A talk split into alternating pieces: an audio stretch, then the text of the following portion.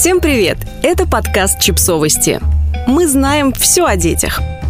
Шкала боли. Что это такое и почему о ней нужно знать родителям?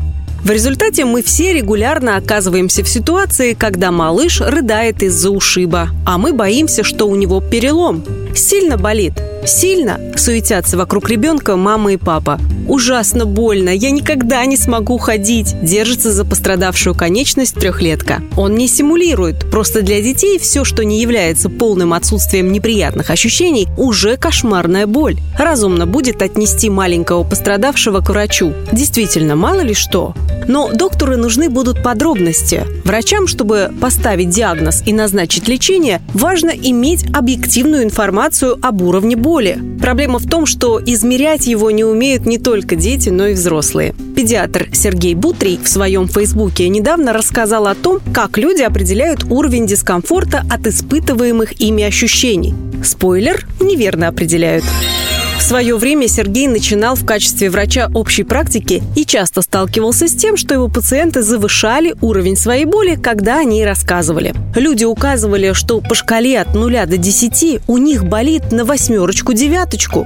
При этом пациенты спокойно ходили, сидели и не принимали вынужденную позу. Но простая визуализация 10-бальной шкалы боли помогла сделать ответы более реалистичными. Вот пример из его поста. Для детей визуализация еще более важна, потому что они сходу готовы определять любой дискомфорт как невыносимый. И чтобы узнать, что они на самом деле чувствуют, полезно будет иметь инструмент под рукой. Для этого можно распечатать и заламинировать какую-нибудь шкалу боли. Их много в интернете. Или держать фото на телефоне. Шкала должна быть простой. Для детей 5-бальной и содержать не только текст, но и визуальную информацию, смайлы, фотографии недовольных или плачущих детей. Такая вещь будет полезна для родителей и просто в быту, и на онлайн-консультациях с врачом.